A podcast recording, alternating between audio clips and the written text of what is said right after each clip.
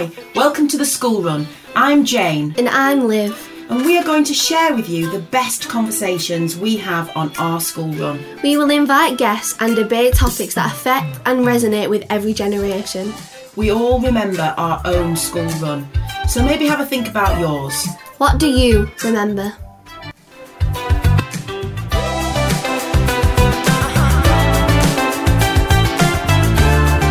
Hello and welcome to another episode of the School Run podcast. It's been a few weeks since we've actually physically recorded this podcast, mm. so today feels a little bit odd for us.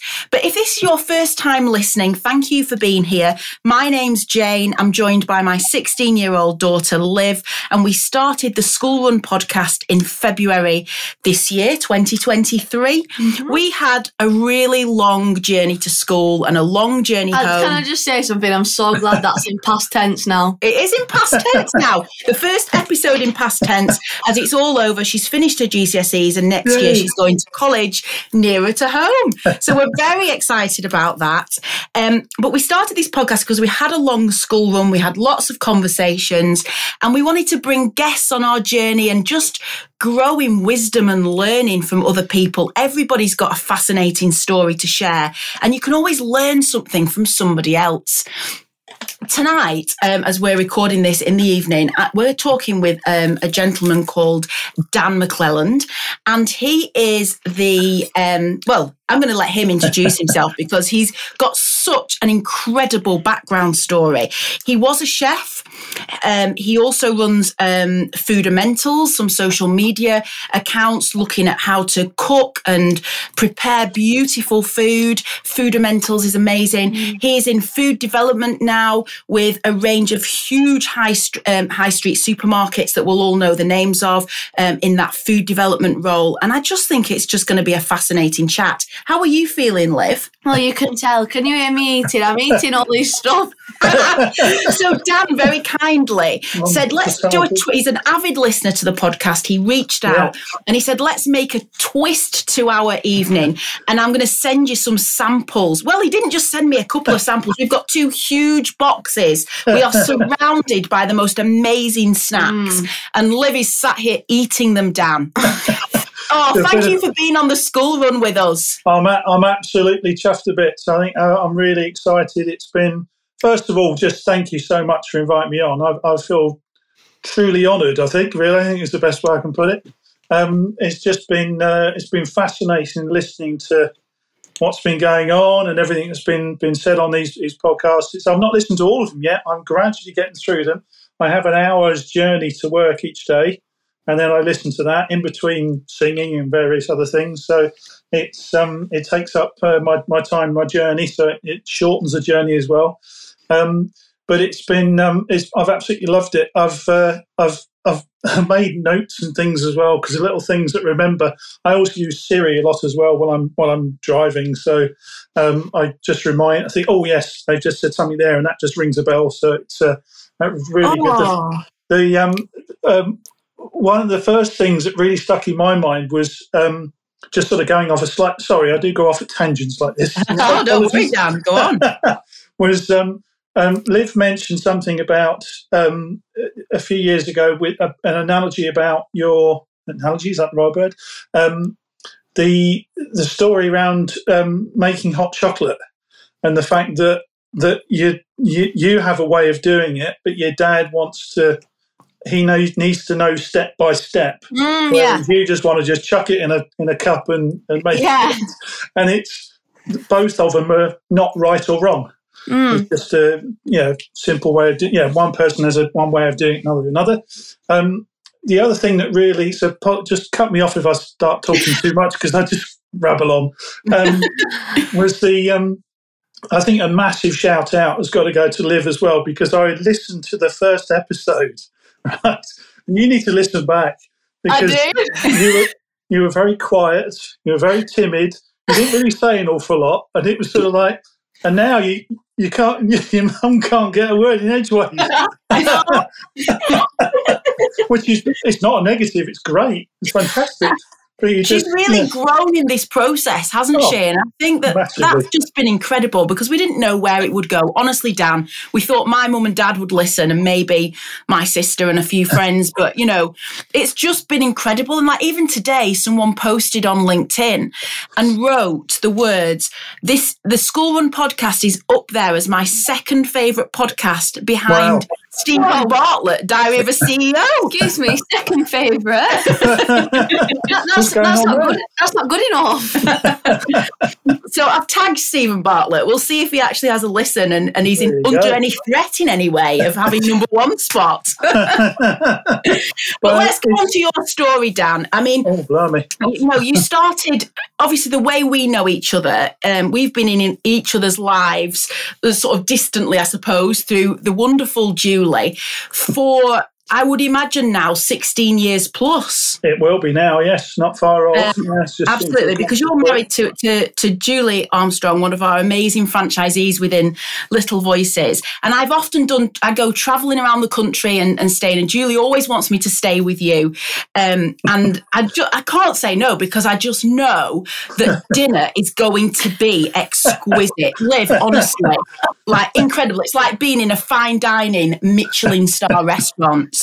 It's always um, it's always nice having you there because you know you we know I think it's one of the things that you tend to learn a bit I think around the food industry is that when you've got a an established experience and and time in the food industry the payoffs are massive because if you can learn about food maybe not necessarily as a total career but if you can learn something about food it's the one thing that draws people together because if you can if you can cook even just a little bit, you know, if you can cook something decent, then it brings people together and they just love, you know, it, it shows your affection as well and you know, your appreciation. But it just helps so much to just get people together and just enjoy and sit around and have a meal. So it's always it's always been good when you've come down to a house.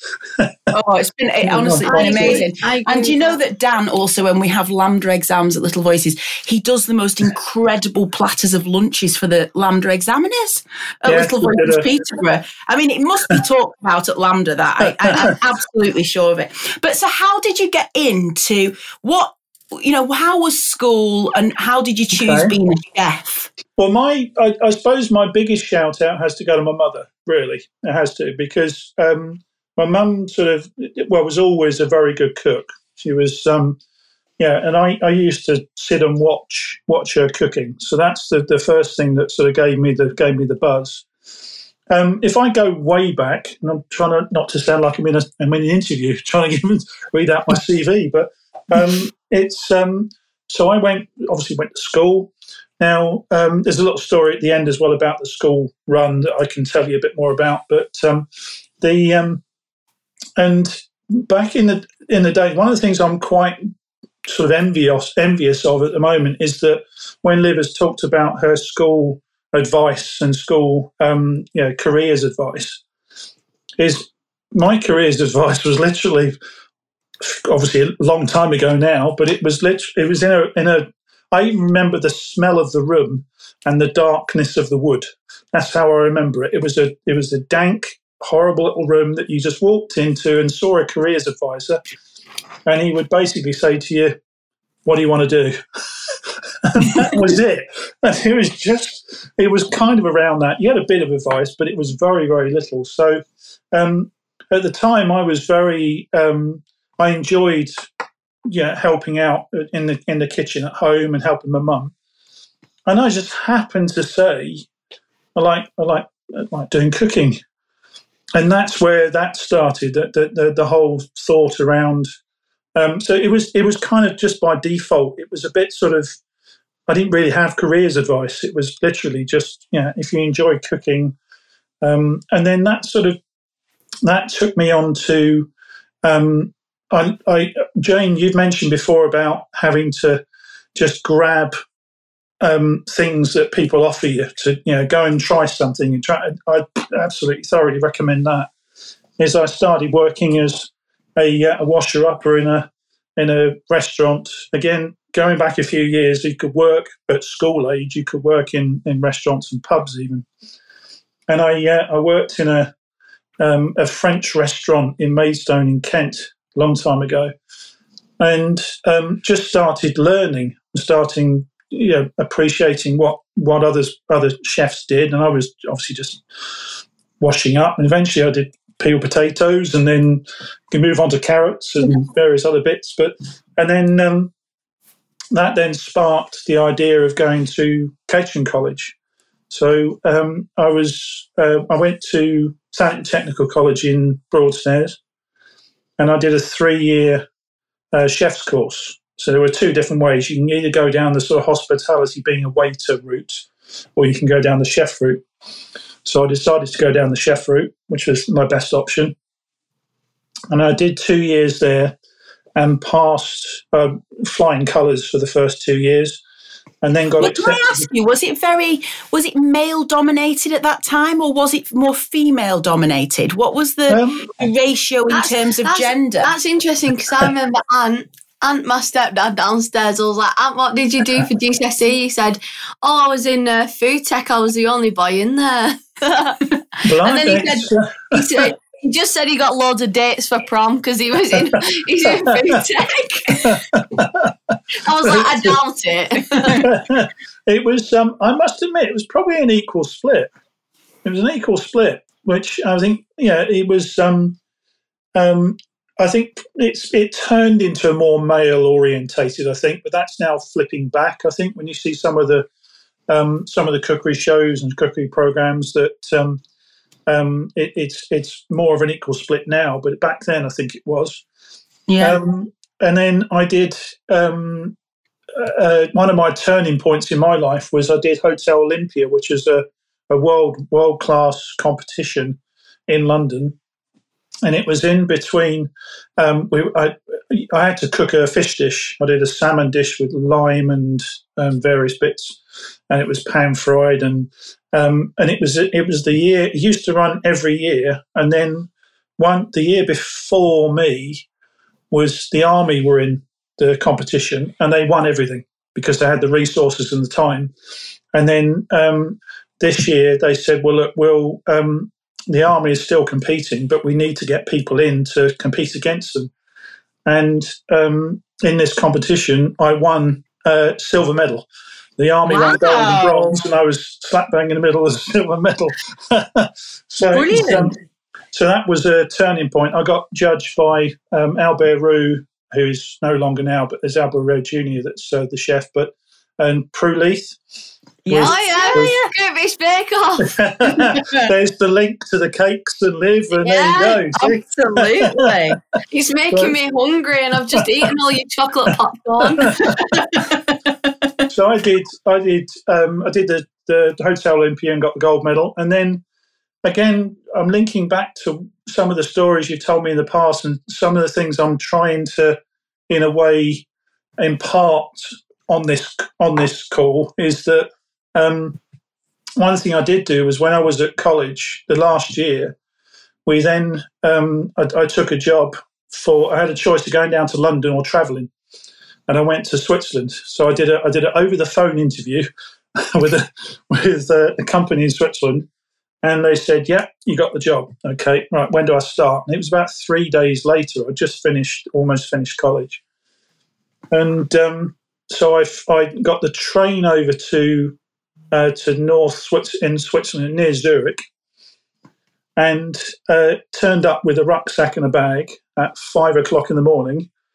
Um, pulled up to the restaurant, and the guy came out and said, "Are you Dan? Yeah, right. You can start. Put your stuff down. okay, there's your whites, your chef's whites. Off you go." And it was um, it was literally I'd been traveling for probably nearly 18 hours, 18, 20 hours and it, that's where my my sort of you know the career started really was was the first role there, and wow. it was a multitude. Um, the one thing we find with with catering is that it's very you move around a lot as a young person, so you're working in different places, so you want to get experience. But one of the things I would say be most important, I think, to people to listen today is travel travel, travel, travel, because one of the things I go back to every time when, sorry, I'm doing lots of things with my hands here. I get very uh, Animated. Animated. Don't worry, no one can no one can see us, Dan. We can only hear us giving them my hands all the over the place. wisdom. is um is one of the, I think just by thinking through notes and ideas for for for this, the thing I come back to is the thing you've mentioned before about just go for it. Just if someone says, "Why don't you try this?" Just give it a go. And yeah, and the biggest one for me was traveling because I I, I was dumped into a, a a restaurant in Switzerland. I knew no languages. Um, I knew nobody. I didn't know where I was going to be living. I had nothing. Just turned up, and um, uh, I I then learnt a little bit of Portuguese, a little bit of German, Dutch, uh, uh, Dutch, uh, Swiss, Swiss German, French, and yeah, absolutely loved every minute of it. So I would thoroughly And I suppose suggest. also with the foods, I mean, going to different countries, even different areas of England, Wales, Scotland, Ireland, Trying you know, different foods. trying different foods, different flavors, oh. the fish in different places. I mean, the, all of this is skill building, isn't it? And knowledge base. Oh, you're making me so hungry. this was always going to be a tricky episode for you, Liv. We're going to be talking about food the whole oh, time. Oh no, I just wonder is being a is being a chef just like it looks on MasterChef? no. Um, give us give us the give us the Um, highlights, but give us the tricky bits if someone's considering being a chef, Dan. Well, I'd say that the, the tricky parts are the is the sheer hard work and the hours. It's the you've, you've got to love, you've got to enjoy doing it. Not necessarily love, but you've got to enjoy doing it. If you don't enjoy cooking in a, in a kitchen environment, walk away because you've got to enjoy it. So you know, it's uh, work. And one of the one of the things I got out of it mo- more than anything else was that, especially from when I was with my mum, was that when you cook for somebody and you see a reaction, it's the same thing in a restaurant. So that's the it's the, the hours. There's a lot of what we call split shifts. So you work, you know, in the morning, excuse me, and then have a break in the afternoon and go back in the evening. So you're doing stupid hours. It's extremely hard work. It, it, absolutely, without a doubt. Mean, some of the You're on your toughest work I've feet a lot. I mean, you, you you don't come off your feet, I imagine. So you are absolutely physically and mentally Yeah. exhausted. And lots of jobs are like that. Don't get me wrong, but you know, a hot kitchen, a, a compressed working space. Because let's face it, restaurants don't want you to have a big working space because they want more tables. That's where the money's made. Exactly. Yes. I mean, it, it, it's um, but the, the the the benefits are that it's a great work environment. Yeah, it, it's tough, I know, but it's the same time you meet people, and yeah. But I would, I would, in hindsight, I would have done a lot more travelling for me personally, because I see nowadays you can see lots of programs about places abroad and not even far away, France and Italy, etc where you've got chefs working on yachts and things like that. And I would have probably done a little bit more of that, if I'm honest with you. But it's um, uh, but the the main thing is just you you have to you have to love it. You have to enjoy it, and yeah, you can. You, it's it, you, you can get there. It's just uh, I mean, there's, there's different work. areas. Sorry, go on, Liv. No, I was just gonna say, from what I've, se- I know it's not exactly like MasterChef, but what I've seen on TV, like being a chef, I feel like it teaches you a lot of stuff, like the communication you have to have to get everything on the passing time, and you have to keep the standard very high, and you have to deal with the pressure of, you know, if it gets brought back and you have to redo That's it, it. then you, like, I bet, I'm thinking it sounds really hard. the fact that you're saying to get it on the passing time is you've been listening I am. because that's that's the catering term, putting it on the pass. It's on the table before it goes out to the restaurant. So it's just. Oh, I mean, oh, Dan, I remember when she, you probably remember this from a Facebook picture of mine maybe years ago when she was six or seven and she was doing, um, oh, what are the, It was it was um it was lamb it was lamb, with with um pea puree. pea puree, fondant potatoes, and asparagus wrapped in parma ham. she can only have been seven, Oh, eight or nine. I mean, she was obsessed with MasterChef. it was beautiful. it was it was no joke Gordon Ramsay standard. I'm just saying.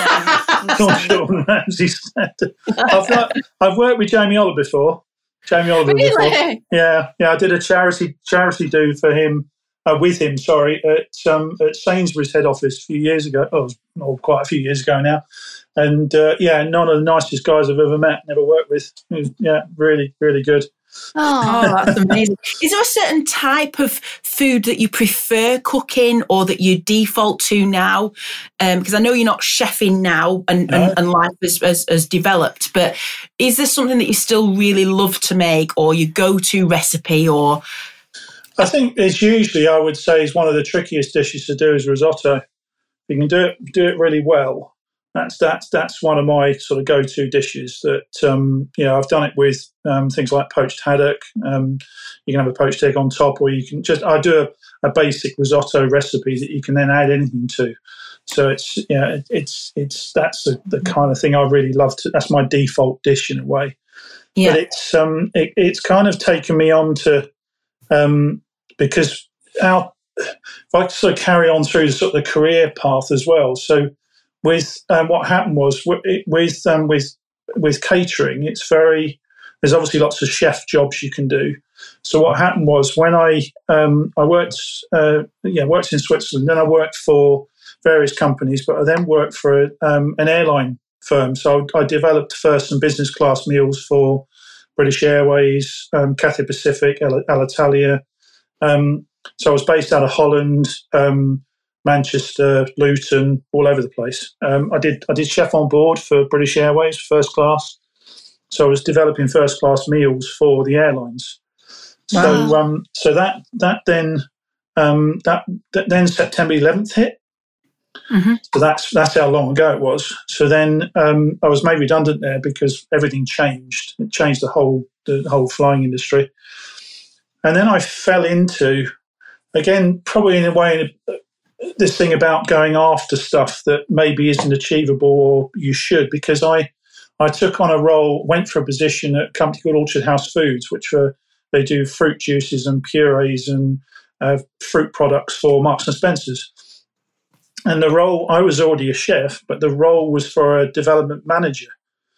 Now, the, the way they structured their positions was very different. So, a development manager to them was really a development chef to me but I took on the role and actually became a development manager just okay. by default because actually even though the role was sort of more like a chef role they called it a development manager role which mm-hmm. meant then that once i finished with that company where i moved on was into another develop a proper development manager role so wherever yeah. i went i always went up the ladder so we did. Um, so I worked at Orchard House Foods for about four four and a half years, and then um, I've worked now within the food development arena for last 10, 11 years now.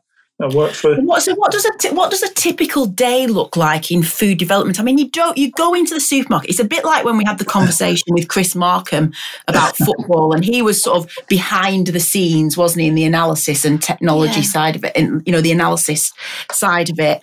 Uh, but you actually just watch a football game on the TV, or you go and watch it, and you just see the players running around. You know, we go into the supermarket, you see the food, and you see the food, and you buy it. You've not a thought of what has gone in to behind the scenes of that food being on those shelves. And I imagine it's a massive, long process. Oh, I also have a question. Okay. On, yeah. is it is it harder developing the dish or cooking the dish? Uh, developing it, developing it definitely. Yeah, it, it's uh, um, well, it, it, we have what we call in the industry, I think, called a chicken tikka moment. And what, what this is called is is that you work on around about seventy ideas so if you're developing 70, 70 products, you're going to develop over a period of weeks or months. On the 71, 71st product, that's your one that generally you will then, it'll be a success and it'll be on the shelf. I did, I developed liver and bacon for Sainsbury's about 20 years ago. It's still on the shelf. So it's been obviously changed slightly, but um, so generally you, you, you've got to you start off with, um, and in particular with my current job, it's very um, hands on. We have to do basically everything to do with the process. So we we come up with the ideas. We work up. We work with market research people to give us a direction of what trends we need to go in. So we were at a trend meeting this week about looking at the next three, six months, uh, year, five years, what's going to be happening trend wise, and then from that you then you're then given um, an idea of where we're going to be going. So what's next? It's going to be Mexican, Russian, you know, Lithuanian, whatever it is? So you then go back and you do research online. You get cookery books. You you play around in the kitchen, and you you come up with those those products, those ideas on the bench. You do kitchen work on the bench, and then um, what I then do is that we then cost the product. So we do a lot of IT work. We then uh, from that we then present the products to the customer, which can be quite tricky because you might you might spend five hours working on a product you think is the bee's knees. it's like the best things in sliced bread, and you'll stick in front of the customer, they'll go, don't like it. No, take it away. and that customer could be, you know, I'm thinking of the products I've got in front of me here. I've got um, roasted and salted cashew nuts. I've got mixed nuts. I've got uh, Thai sweet chili coated peanuts. I've got smoked pigs in blankets. I've got strawberry fruit hearts. I mean, all sorts. Yeah, I just... These companies are, you know, big retailers, aren't they? Yeah. those are your customers that you are pitching this product to. Sainsbury's, Tesco's. We deal with all of them, Lidl, every, everybody. I think we've got about 18 different customers. I look after Tesco's mainly, but it is you are you are pitching at um, you know, people that know their know their trade, but um, you, you know, actually you could you could come up with a, a great idea. And um, I did one the other week, which was like a, um, a banana coated. It was a banana powder coated nut, which they, they said no, no, it doesn't doesn't fit. So you just pass it, move on, go on to the next product. So you have to be, there's quite a lot of, um, um, you have to sort of sit back and not take offense and just go, okay, it's not right for you. Could be right for somebody else, but actually, no, we'll, you know, we'll just move on to the next product. So, um, so you're then, you're generally left, um, if you're going to go in to show a brief to a customer, you've got, um, say, a brief that's going to launch five products. You will generally go into the customer, you'll start with, sorry, at the beginning, you'll start with probably around about 40 products. So you'll then cut that down, you'll say they don't work, bit of kitchen work, bit of cost work. You're going to go down to about 30. You'll then take that back to market research. They'll say five don't work, 10 don't work, so you're down to 20. Then you go and read cost. You're probably down to 10, maybe 10 or 15. You then show those to the customer. They take out five and you're left with 10 and then you do recost and rework and change etc you've got to go back to suppliers and change ingredients. And so there's a lot of toing and froing with, with the customer. And then from that you're then potentially going to have your five that are approved to launch. So yeah. the customer would say yeah we want those five. They can launch. And the my role is quite unique because we and my team as well as we actually um, organise the trials we go into the factory we uh, we run the trials. We then do all the mic the uh, the micro um, testing, uh, shelf life testing, all that stuff goes on in the background. We do we do all that, and we record all that data. So it's quite intense. Quite and it's very data. driven. It must be very data driven because now yeah. you've got so much standards to I guess to reach in terms of That's what's got what, to go on pro- packets and everything. I was going to I was going to say I'm looking at all these products there which are lots, uh, lots of them. Um, that that I'm just thinking now because we have a, a whole um, I don't know what you'd call it about lots of people being overweight, eating too much salt, eating too much sugar. Yep. Like it's a very big thing. Do you have to? Obviously, you have to take that into account when you're making a product. Because um, I'm looking at all the nuts here and like peanuts and salted peanuts and do you do you have to like is it a very thing you have to be really conscious of when you're making it that's a really good question as well because we are at the moment going through a bit of a um, a change in the industry and it's, it's to do with a thing called HFSS which is high fat salt and sugar so it's all um, it's a, it's around the fact that um, you know when you walk into a supermarket and the end of the aisles, so the front of the aisles, you walk as you walk down, and you see the ends of the aisles. They are a massive uptake for businesses. So if you put a, a product on a normal aisle, you'll sell one. If you put a product on the end of aisle, you'll sell ten. It's huge. It's about two hundred percent markup. So, um, but what the government have now done is they've brought in a thing called uh, HFSS. So, something is high fat, salt, and sugar. You cannot put it on the front of aisle or the end of aisle. Sorry. So, that, yeah, so it can't. So, what we're being challenged by a lot of um, supermarkets now is that we have to develop products that are non HFSS and non high fat, salt, sugar.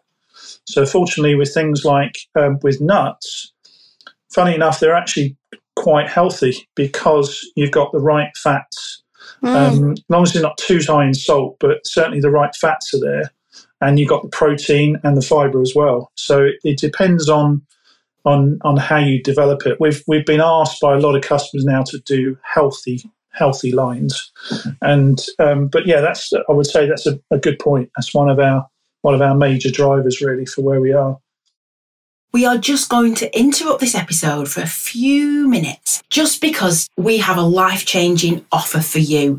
If you managed to listen to episode 19, Your Style Matters, you will know that we interviewed the managing director of global company Colour Me Beautiful, Cliff Bashforth.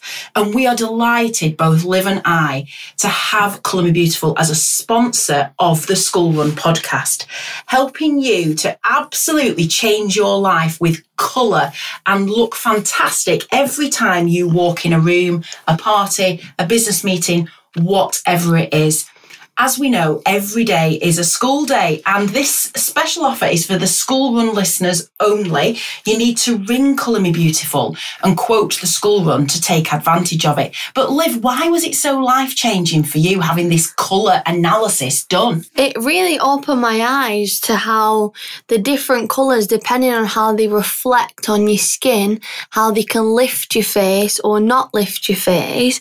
And then you get this amazing colour palette with all the different shades of colour, which you can take into any shop or anytime you go shopping and put it up against a piece of clothing so you know that it'll look perfect on you. And honestly, I've never made a shopping mistake ever again. It actually is cost effective because your whole wardrobe starts to work together. Everything that you pick out goes with each other.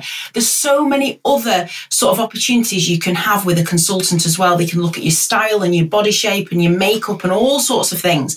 But the colour analysis is the starting point. And this special offer is for our listeners only. So what you need to do is ring the head office number and you need to quote the school run. So that number is 01772 750 052. 01772 750 052 or you can email Cliff himself, Cliff, C L I F F, at cmbdirect.co.uk. That's cliff at cmbdirect.co.uk.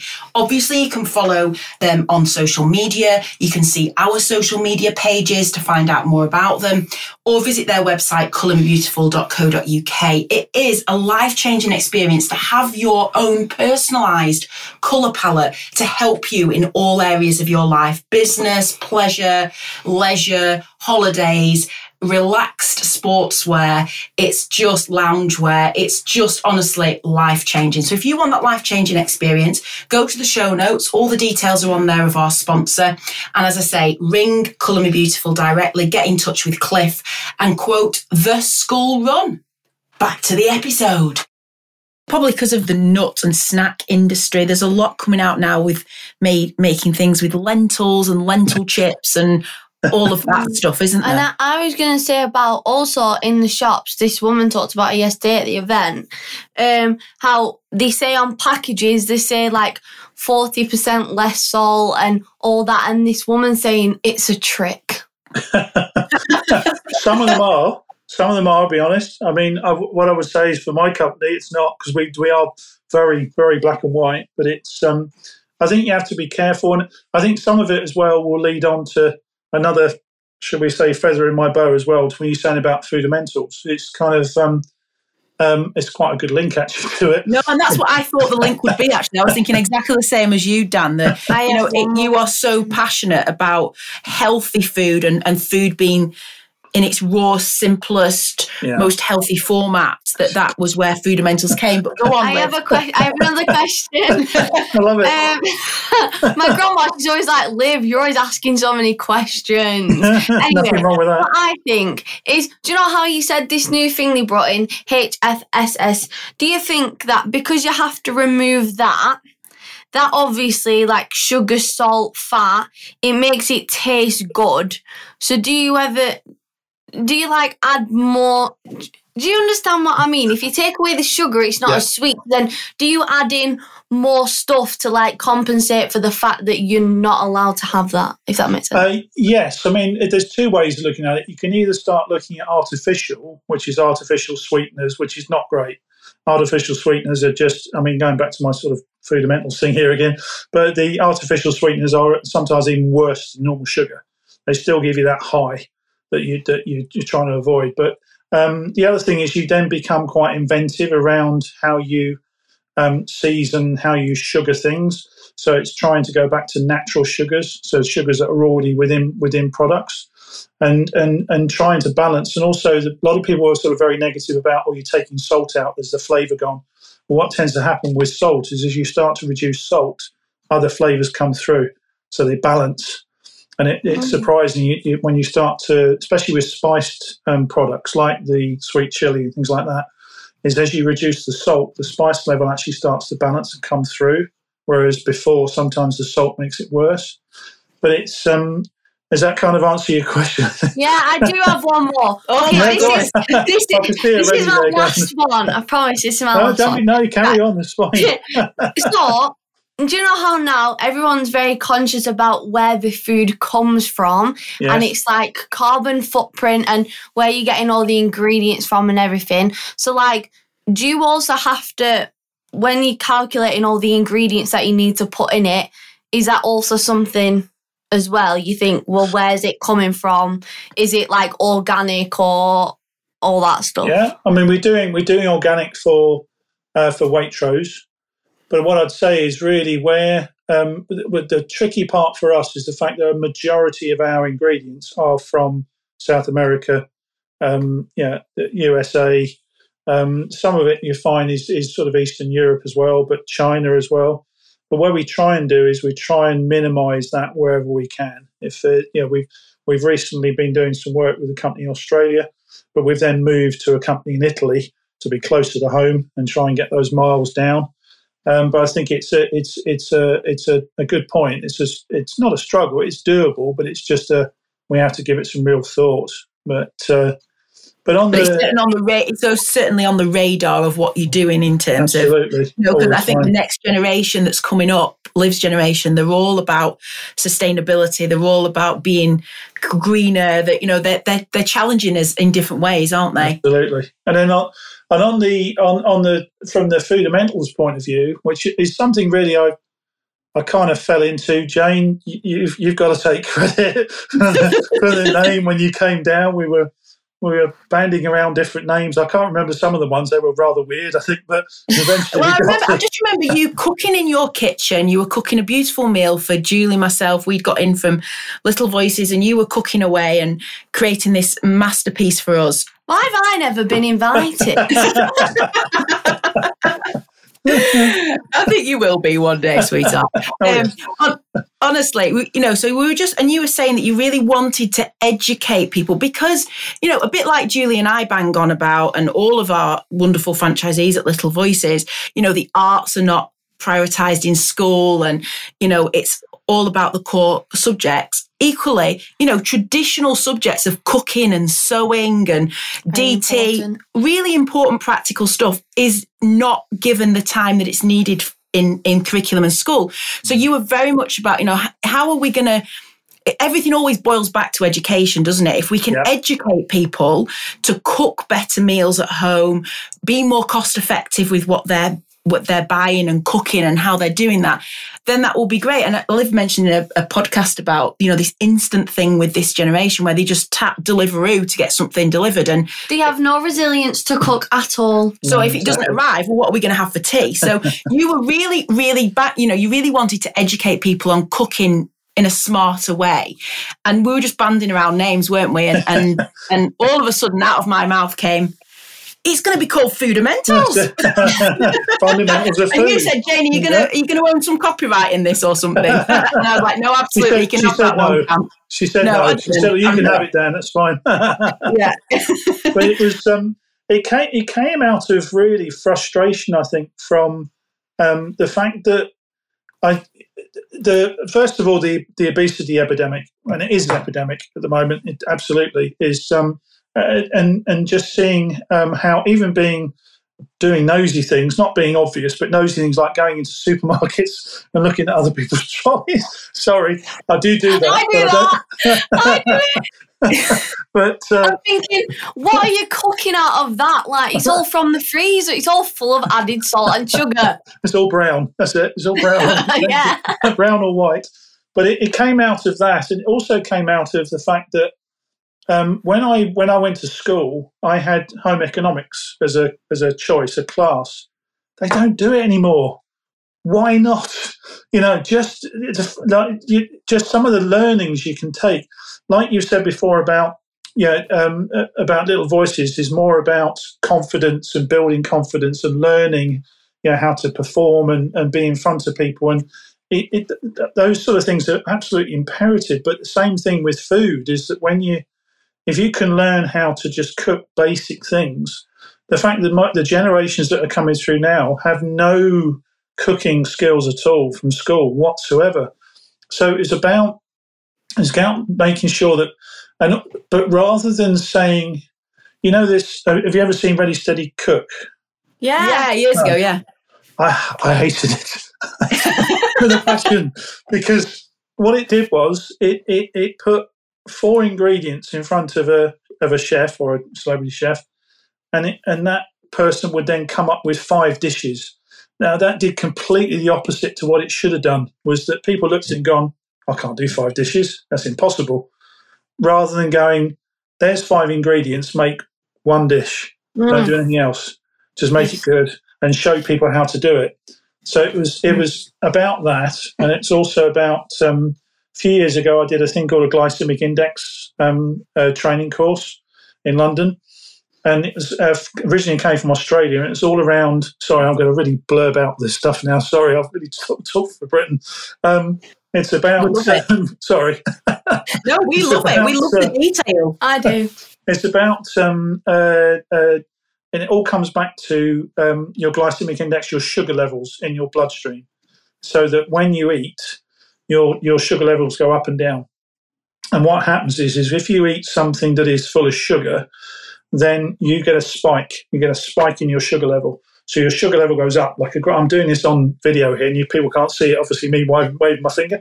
Um, there's a spike in in your sugar levels that that reaches very quick, very high. Then what happens is when it hits the top, your sugar level goes off a cliff, and it goes, "I need more sugar." So one of the things I tasked um, some friends to do once was is to have a breakfast in the morning, zero sugar, so some porridge, fruit, just avoid sugar at all costs, and measure the time between when you've when you've had that breakfast and you are then hungry. Then the following day, eat a sugary breakfast and measure the time again. The sugar breakfast, I guarantee you're hungry before, way before. So you're, you've just got that that high, and then And you were talking about this kind of stuff like years before what we're hearing now on, you know, podcasts that I listen No, to yeah. and books out there, you know, you were talking about these, you know, sugar spikes then. And it's, you know, I, I, I listened to one just recently and they said, you know, breakfast, that word breakfast actually is the most important meal of the day yeah, is the most important meal of the day. That statement came from a, a huge brand, apparently, um, that created a certain brand of cereal. So everyone now really? thinks that breakfast, that is the most important meal of the day, is the most important meal of the day, came from an actual branding company to Wow. get their cereals eaten first thing in the morning. didn't really, I didn't know that at all. Wow. Breakfast obviously is break the fast. Yes. So at some point, you know, when your body feels hungry, yeah, because we've gone to having. Who told us that we need three meals a day? Like, where did that come Yeah. from? I think that's stupid. It should be Sorry. when our bodies, like babies, need to eat. Like you're saying, when the sugar is when you're ready to be hungry, then eat. It's fascinating. I think. And then I the think- other, sorry, the other thing as well that's worth noting is that one of my sort of key things is that the whole calorie um, classification is completely flawed. Oh, Completely thank flawed. you. I've been trying to tell you this for ages. Ignore it. Ignore it.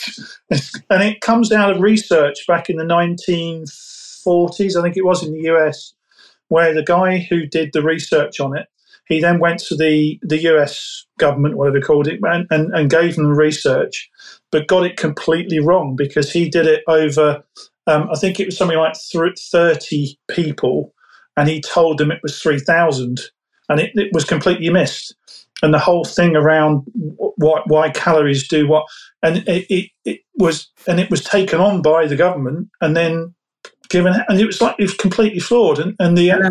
the other thing that is again another boring fact, but I find it very interesting, is the um, the reason for the um, for the high obesity levels in the US when it first happened is down to President Nixon this is the thing about the education thing I'm trying to get over to people is you need to learn Yeah. why. And it's President Nixon. So back in the 40s, I think when he was when he was president, maybe earlier, maybe later, he was trying to incentivize farmers to farm. So he wanted to give them government grants to farm, and he incentivized them to grow corn. And farmers went out the whole of America and started growing corn because there, there were incentives there for them to do it. There were subsidies. So all the farmers stopped growing everything else, started growing corn. So the one byproduct out of corn that you, that was they found a use for was corn syrup, which is what they call high fructose corn syrup. So hmm. that went into everything. It's basically sugar, effectively. It's a high sugar sugar. So suddenly they found they were creating all this corn that then um, they had subsidies from the government, from the US government, and then it they would create by processing that corn corn syrup, sell it on, and it would go into everything. So suddenly everybody was starting to eat corn syrup in breads, in pa- everything. Yeah. Yeah, Yeah, yeah, yeah. the- So, so back to your fundamentals. You wanted to strip this out, knowing this sugar spike, knowing this corn Yeah. epidemic, to just people looking at food and considering what they're eating and going by what when they feel hungry to eat next. I, I, yeah, I was just gonna say about the calorie thing. I was saying you, to you this to you the other day, how like your body doesn't know what a calorie is, but it, it like it knows what fats, proteins, and carbs are because it has enzymes that breaks them down in the body. Like it doesn't know what what a calorie is. So why it's why it's a thing makes no sense to me. And all the I had another thing as well. Um, Passionate on this topic. no, I am very passionate. About, I'm very passionate about this topic. It was um. Oh, I had two things to say and it's gone out my head. No, one of them was. Do you know what? Just carry on. It'll come back to me. I I'm sure- one, of the- one of the things that's well worth doing as well is when I was saying about calories, ignore calories, is the main thing you need to concentrate is carbohydrates. Carbohydrates are the biggest driver of calories, but if you concentrate on those, if you open a packet of something or you turn something over, generally if it's if it's um, anywhere of around about fifty or sixty grams of carbohydrates per hundred grams, walk away. Just walk away, and wherever you can, try and avoid um, just sorry, one another one of those facts as well. Can you name me the biggest reason for um, for for kids um, dental problems at the moment? What's the reason I for dental having teeth removed? I, I want to say. In what they I want to say sugar. No, No. no, it's, it's one of these facts that people don't know. But, uh, but it's it's actually what we call refined carbohydrates, and one of the biggest things is crisps. wow. Yeah, it's it's because what what happens is when yes, sugar is bad, absolutely for teeth. uh, Not not denying that at all. But if you uh, what happens is with refined carbohydrates is when you eat things like crisps, um, and usually things like um, uh, unrefined breads and things like that, is when you eat crisps, for example, you will eat the crisps, and most of that will then stick to your teeth. That because those are made of refined carbohydrates, it's made of you know potato starch and then just powdered and pulped together. So when you then eat the crisps, the crisps then stick to the inside of your teeth, and that's what then builds up the plaque and then causes the problems. So one of the learnings from fundamentals that I've, I try and impart to people is that if you can avoid at any cost refined carbohydrates, when I say refined carbohydrates, I'm talking about white breads, uh, most bread if you can, pasta if possible as well is another one which is refined, sugars, crisps without a doubt avoid, and obviously sweets where possible. I know you sent I've sent you some sweet samples, but uh, it's um, it's refined carbohydrate. If you try and think of it as less about sugar and fat, think about refined carbohydrates. That's the thing mm. that puts on weight. So if you start mm. to, um, if you um, if you can cut down on those, then uh, especially things like white bread. White bread is probably one of the worst things that you can eat. And I'll, as a ex- very good example, excuse me a second, my, my, my camera's now running out of battery, so apologies. Don't worry. Just just plug that in. Oh, that's better. Right, got it. And um, hang on a minute. That's right. Oh, are you still there? Yeah, yeah, yeah we're still here. We just can't see you on the camera, but we can still hear you. That's better. you got me? Yeah, yeah, yeah. So, um, yeah, so, so, so, I was talking about refined carbohydrates. What was I talking about? I Forgotten now. yeah, white white bread, white bread, yes. and how, so, how bad it is for you. Sorry, I know I go on a lot about this. so white bread is, um, and I, will come on to some an offer. There's an offer on the table here as well for somebody that's listening. So let me get to that. So white bread is um, is about uh, oh, 60, maybe longer than that, years ago. White bread used or bread used to be made traditionally by uh, full proving. So it would be proved multiple times. It would then be fully baked and then sold. All right about 40, 50 years ago, the, the, white, uh, the bread industry automated. They suddenly went to full factories rather than little bakeries. So when they went to full factories, they sped up the whole process of producing bread. And what that did was it sped it up, it made it cost efficient, they could chuck it out the you know, loaf at a time. And what happened was the the whole bread process became too fast. So it's the way that white, white in particular, but certainly with brown bread as well. There's some of the you know the sort of cheaper off the shelf kind of loaves, but white bread in particular.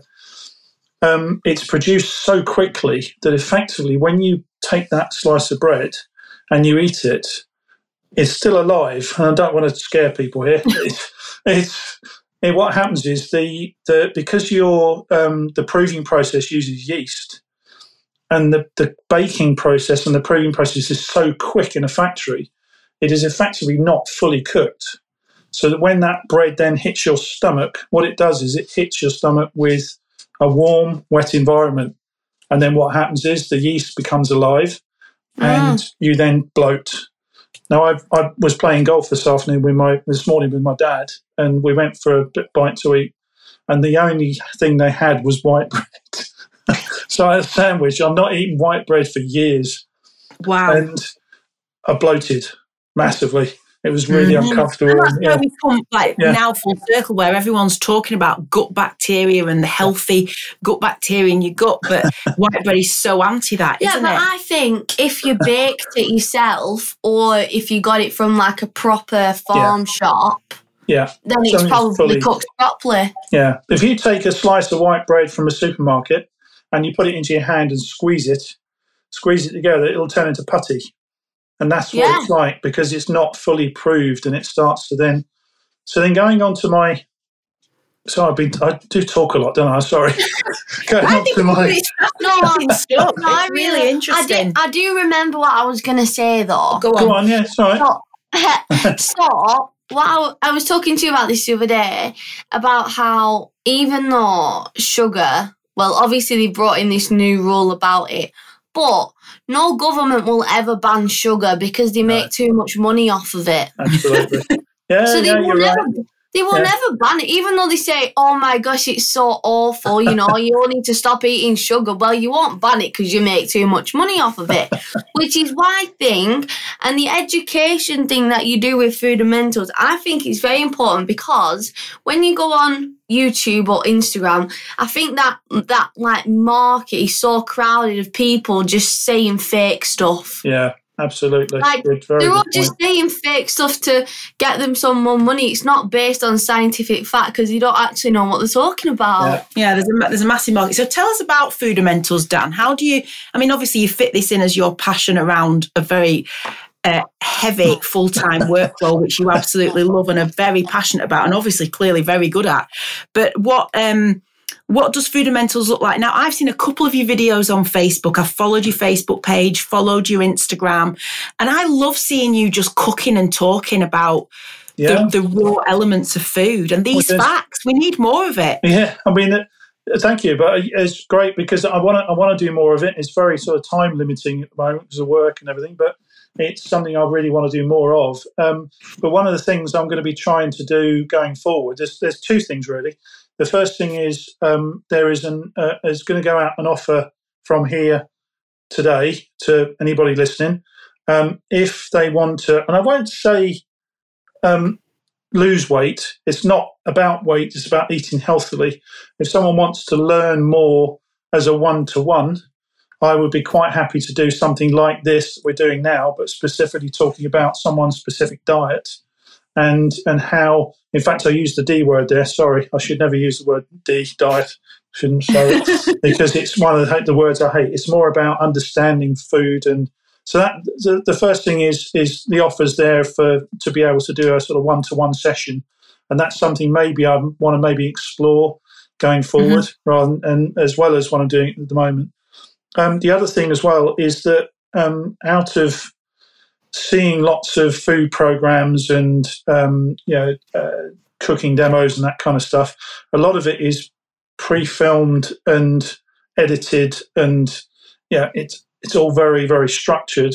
I'm actually going to be trying to do um, a an idea where we can actually film and do a video of a of a meal, but just do a, a fairly quick meal, um, but do it live. So just film it as one take. Yeah, So yeah. this is one take Yeah. of how you make something, and not Honestly, make it. Dan, I reckon, I mean, you're cooking meals every night of the week for you and Julie. I know that you're that you're she doesn't go in the kitchen and you're the you're the man who controls that. But you know, just put your Instagram live on and just film you doing the process because Yeah, I've watched you cook. It's fascinating. Even knife skills. My goodness, I would love to know how to properly use Right, knives. do that. um, you know, understanding those foods, I think is fantastic. So I'm, I I, love think- fundamentals, I and obviously I have a personal passion for it because I was involved in, yeah, on the in, in the starting bit. Yeah, I have one more question. Oh gosh, right. No, I, I feel like this is a thing, but I might be wrong because I'm not a nutritionist. But Dan definitely is because he sounds like. it. And what I think is, I feel like people, okay, some people do eat too much yeah, right. That's that's very apparent in my eyes looking when i'm uh, you know looking at everyone's shopping trolleys.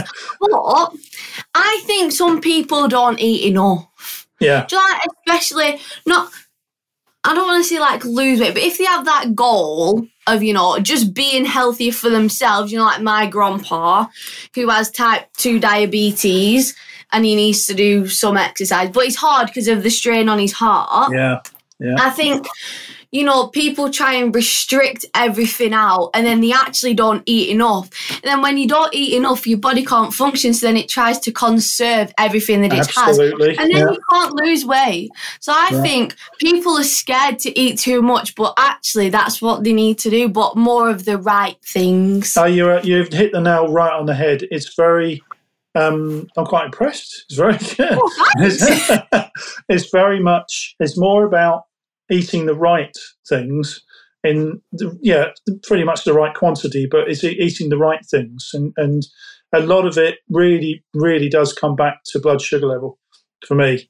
Is that yeah? Is the spikes in your in your levels that make make the difference? But it's uh, but certainly I, I will I will definitely try um, the the live thing. I mean, I was doing some cooking um, I'm, I'm also sorry another feather to my cap. I'm also a singer as well. I know I was going to come on to that. So you're also a singer in the swing pins, Yeah. um, which I absolutely love. Whole thing keep Absolutely me love. busy, you know. but um, Maybe, maybe when you do your live video, you can sing at the same time. I thought you could do, could do that. Yeah, I don't know, but it's, it's um, yeah, sort of sing along a chef. Um, but uh, Yeah, I mean, honestly, you could have the you could have the music on in the background, giving us a you know, a few renditions and cooking, and then maybe bring Liv on to your live video with our Instagram, and she'll I chat could be, the, it. I could be the taste She'll tester. ask she'll ask you a million questions, as you can tell. she'll be the taste tester and the backing singer. There you go. But tell us So- very, just tell us a little bit about the swing pins and So- um, what what you do with them. Um, well, it, it came out of um, the need to switch off from work. Biggest reason was just finding something to focus on. And again, I'm trying to less talk about me, but talk about things that I can impart to other people on these kind of things. Is that it is that if you can do something that is um, that can you can switch off. So you, you you have an intense job, and you finish at the end of the day and go right. I need to. If you're focusing on something else, that's what I love doing. So I started singing about, oh, blimey, 15 years ago. Um, but I met up with a, a very good friend of mine that I still sing with. Um, and um, start and I, I was brought up again shout back to my to my mother as well was uh, I was brought up with um, uh, Rat Pack and Swing and Frank Sinatra and Sammy Davis Oh, I Jr love Frank Sinatra. all the time. Oh. and uh, um, so I, I've heard a lot of that as a, as a child. And then um, so joined up with um, I'm singing with a guy called uh, called Danny Shackle, who's a very good friend of mine, best mate, and um, we sing um, anywhere really. So we've done weddings. We've got a wedding this Saturday. Um, we've we've got a um, a couple of bars, uh, cocktail bars in, in Peterborough that we, we sing at as well. We, we're going back for our eighth gig, I think, there uh, in, in August. Uh, we've got another couple of places um, that we're singing at next month. So it's it's it's not too often. It's just as and when um, we, we can do it. But it's really there as just a, a chance to to switch off and just enjoy and sit back and and, and it helps me unwind. Um, and I absolutely, absolutely love it. Just really, really enjoy it. Yeah, it's well Oh, worth that's it. brilliant. And I think that's, you know, you've you've given some real health and lifestyle tips Very throughout needed. this podcast. I like it because it's based on science. Yes, absolutely. Liv likes it 'cause it's based on science.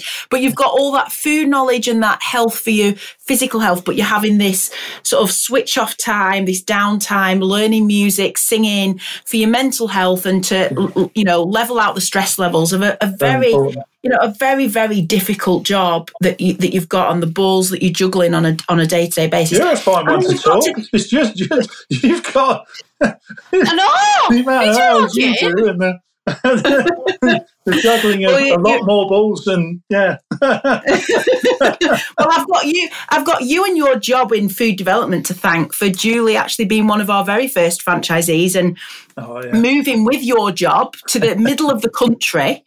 Um, Yeah. And her taking on and becoming the entrepreneur that she is now. I love Julie. She's my fave. Oh, there's a There'll shout be a out. There's a similarity as well between um, uh, yourself, um, uh, Jane, and my dad as well, because you, you obviously started out very small in your house and yeah, built from there. My father is um, he, w- he was a um, quantity surveyor, and he started a tiling industry out of his garage, and he became, I think, one of the second. I think it's the second biggest uh, tiling companies in Europe. So Wow. it just shows you how, from just someone's garage or office, just going from there to to where he was was you know, Yeah, well, from acorns, great oak trees grow, don't they, as they say. And there's a few things that we've not really touched on, but I'd love to know if you've had a teacher. I know you've spoken about your mum, so she's obviously been a huge inspiration for the food. But have you got another teacher or mentor from school or through your profession that you, you know, that you feels really helped you and guided you? There was a one that always sticks in my mind is a guy called Frank Thompson, and he's he was a um, a, a, chef teacher at, at college, a catering college, and he was he was a character. Um, he um, he was one of these guys that sort of managed to blag his way out of anything. He was just used to, but he always used to talk around the fact that he was um, ex SAS, and uh, which he obviously wasn't. But he was. I think he might have been in the army at some point.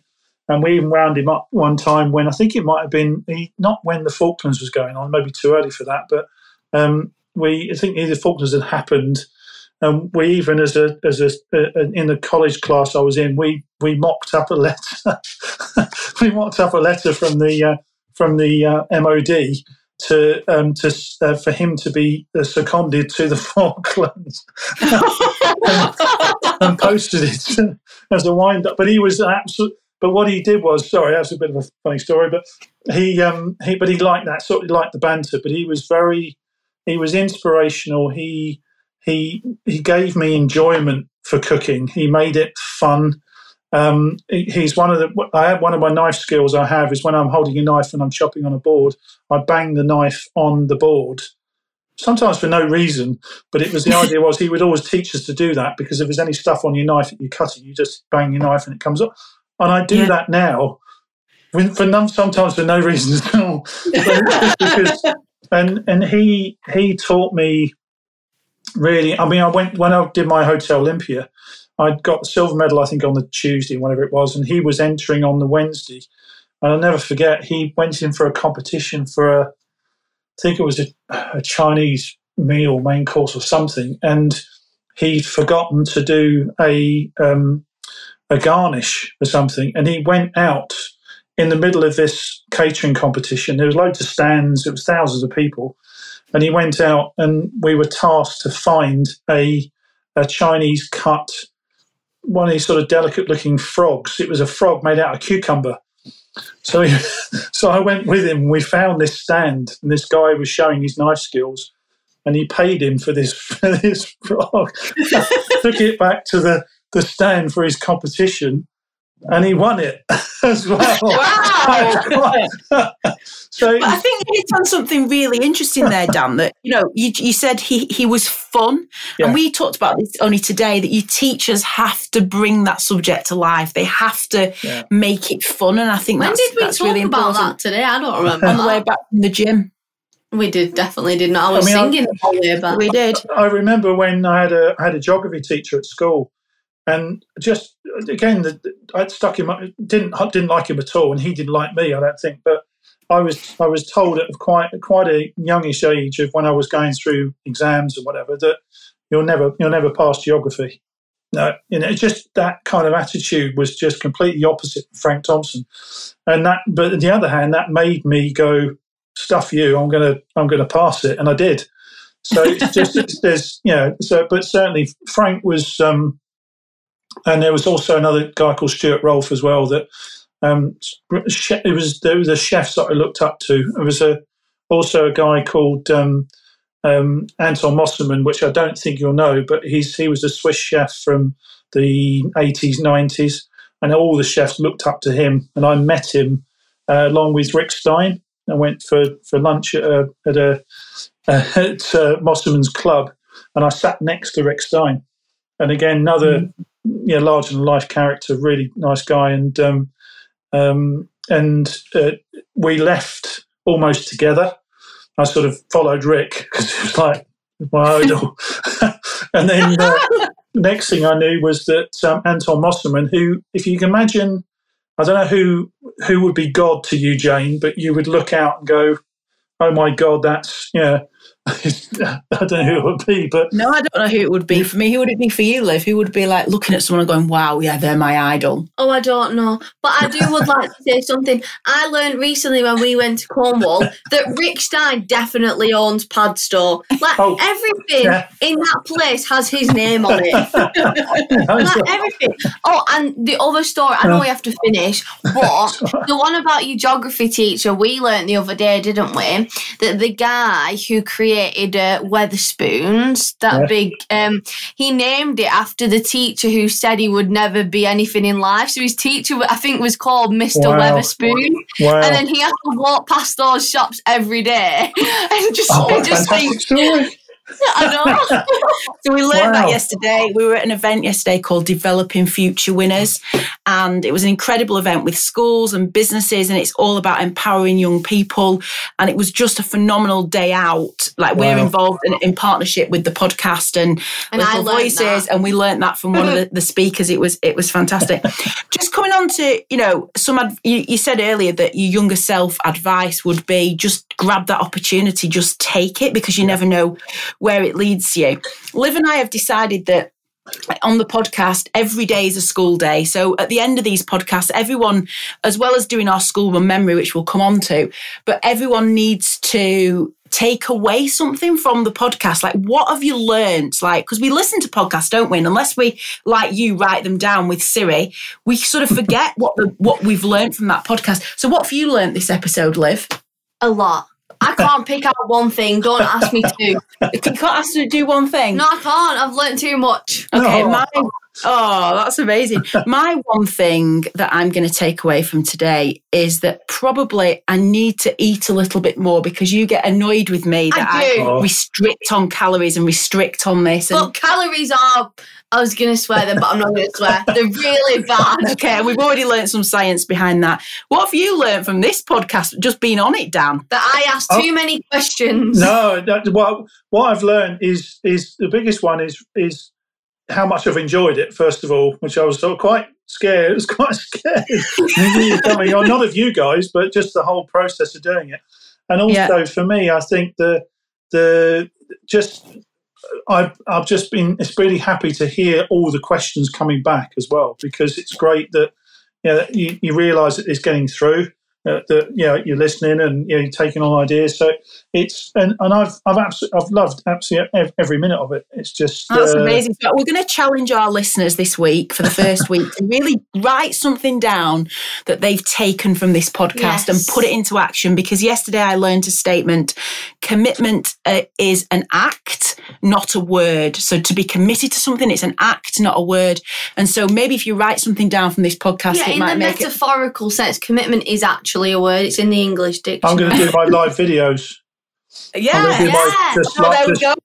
Live videos. Yeah. He's publicly said it now, so we all need to go and follow Foodamentals, and then we can watch. Even not necessarily live there and then, but I will just do one ta- one take videos. So this is yeah, right. just go live, Dan. Do you know what? The more lives you do, the, the better. better. it gets, and the easier it gets. Definitely so let's that. finish then. It's the, it's called the school run. You've been on our school run journey with us today. What's a memory that you'd like to share with our listeners of your school run memory? Well, it, it's a. Uh, it's a slightly sad one, but I don't want it to come over as sad because it it made me what I am. But yeah, it's one of those things you do. But when I when I um, uh, um, my my mother and father separated a long long time ago when I was very young, and then my mum remarried, and I didn't get on particularly well with my stepfather. I'm honest with you. And what happened was he would he lived a number of miles away from where we were. Sorry, he worked a number of miles away from where we were living. So, um, and he commute there every day. And it just happened because I think my mum was working in London, I'm not sure where. And um, he would then, they would, they registered me for the school near to where he worked, which was about half an hour's drive away, 40 minutes drive away. So I resented that because I, I knew the school I wanted to go to and you know, near to where we were living. And um, I remember going in the car with him every day to the to this to the school. It was in Lenham in Kent, and I, I hated it. I hated it. but but the the, the the the the spin on it for me was the fact that yes, I did hate it, but actually, what it did was it made me. Uh, do what I think is probably one of the one of the biggest tips I can give you um, today is talk to people be open, be yeah, just just communicate and talk to people. Is you when you walk into a room full of people, is just talk, make friends, and that's what makes it. So what what that school run did for me was it initially made me feel very alienated and very sort of oh I'm in a different school. It's not where I want to go. My stepfather's dropped me off that I don't like and all this sort of stuff.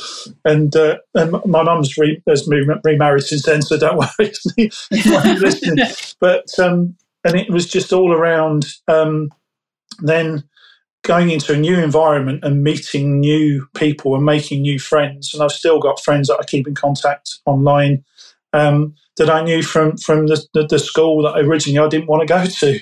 So yeah, absolutely. Just, and also, you had that careers advisor at that school you didn't want to go to, and that was exactly opened up yeah. when you said I love cooking and they said well go and train to be a chef and go yeah. to catering college you know that was a completely different avenue well that's a lovely school run memory to, to end on just Thank talk you. to people that's my, my biggest tip mm. is just you, know, you walk into a room if you go somewhere just just just chat if you're in a theatre somewhere or sitting next to somebody on a train is just just talk yeah so yeah thank you, for, thank you for joining us on our school run chat. And we will, um, if anyone wants to follow Dan, look out for Foodamentals. We'll be sharing lots when the episode yes, comes out, um, and watch his live videos. Thank oh, you absolutely so much. loved it. It's been fantastic. Well, thank you so much, and well done. And Liv, you, you're brilliant. You're both brilliant. But oh, been, oh, thank just, you. I've just seen seen you transition from this quiet little individual to asking loads of questions. And she's on she's on film now. She's got a cuddly toy, so that shows you she's she's young at heart.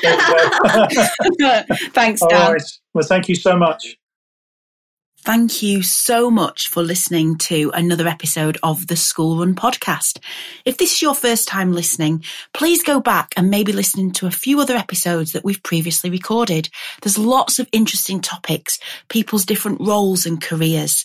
We're sharing all of these stories to inspire and empower young people. That's our reason why.